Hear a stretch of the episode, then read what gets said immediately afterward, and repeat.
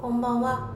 えー、はずきです。ラジオトーク始めてみました。この番組は Perfume クラスタな書店員はずきが好きなことや本屋の仕事のことなどを脳みそだだ漏れでお話ししていく番組となっております。えー、てなわけでただいま私お風呂の中からお届けしております、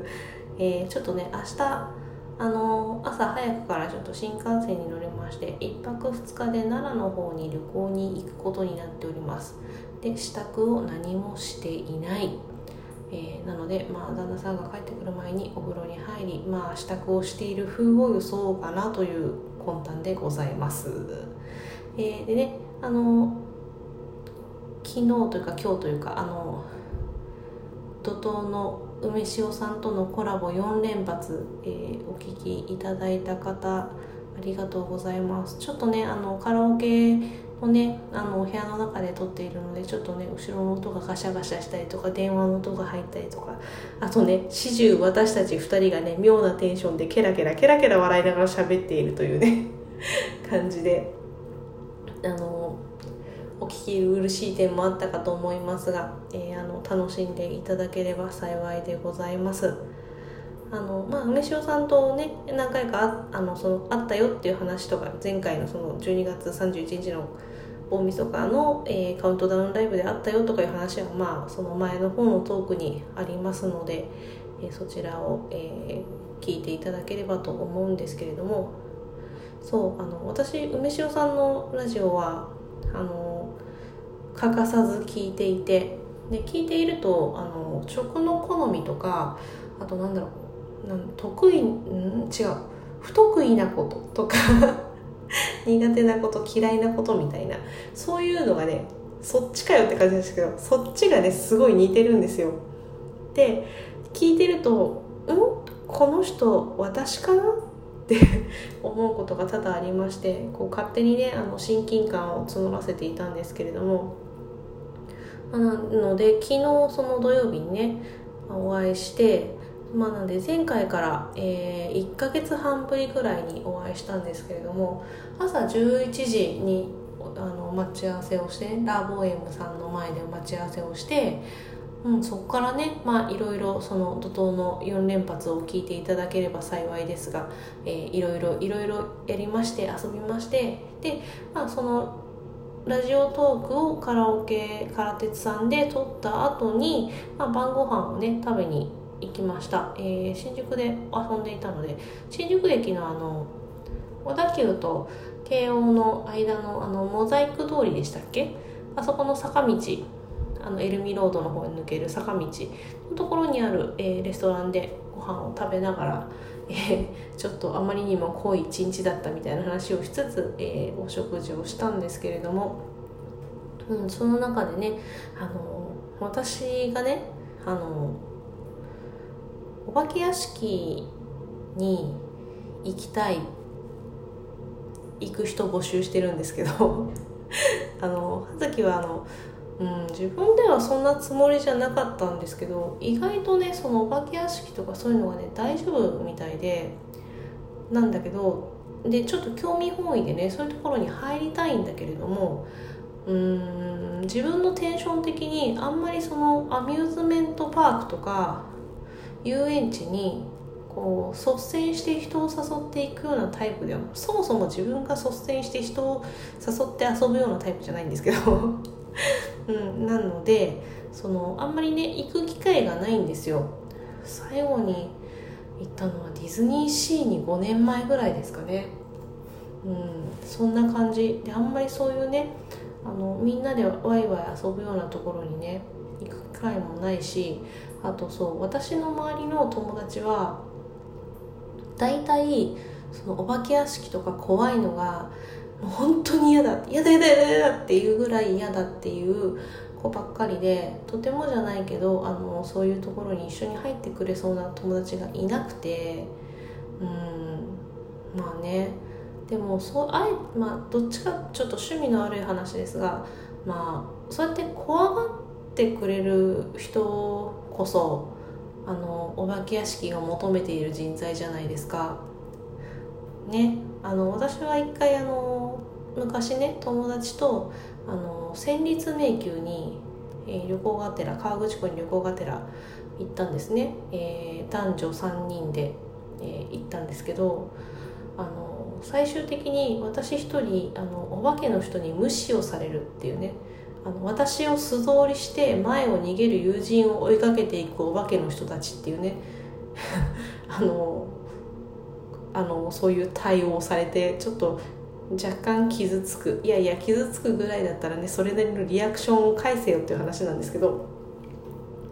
うん楽しかったんだけどね。中が結構いろいろ作り込まれていたりとかさメイクしてるあのその中のねお化けの人たちとかねいろいろ楽しいなって思ったんだけど、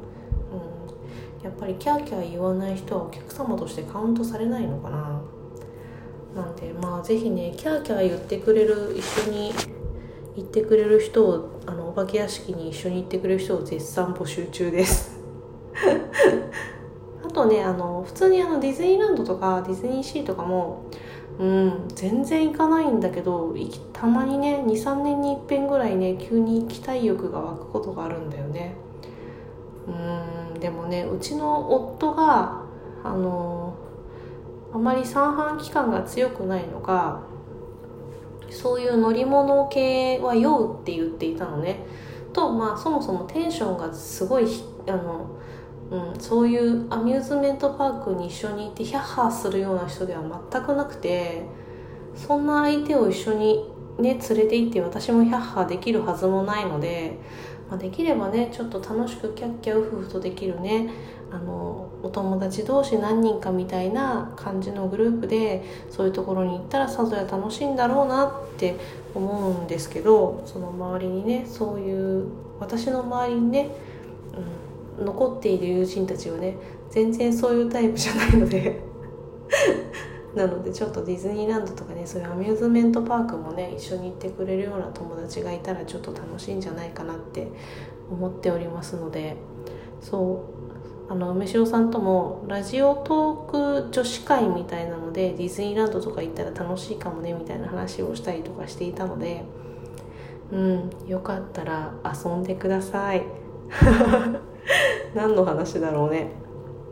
えー、まあそんな感じでね。あの昨日は長い時間梅塩さんを拘束してしまったお忙しい中の梅塩さんを拘束してしまったんだけど大変あの楽しい一日を過ごせましたね。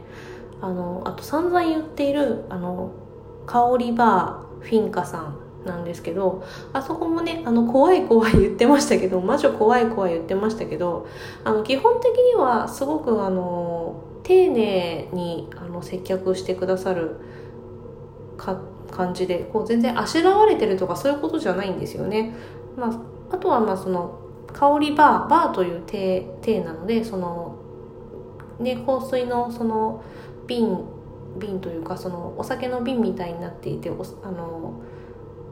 ぱいそれが逆さまになってるのがそうあの上にあってでカウンター越しにそのバーテンダーさんとしての、まあ、お姉さんやらお兄さんが、えー、いてその人たちとお話をして、えーと、いろいろそのカウンセリングじゃないですけどやり取りをしていく中でオリジナルの香水をあなただけのオリジナルの香りを作りますよっていうコンセプトのお店なので。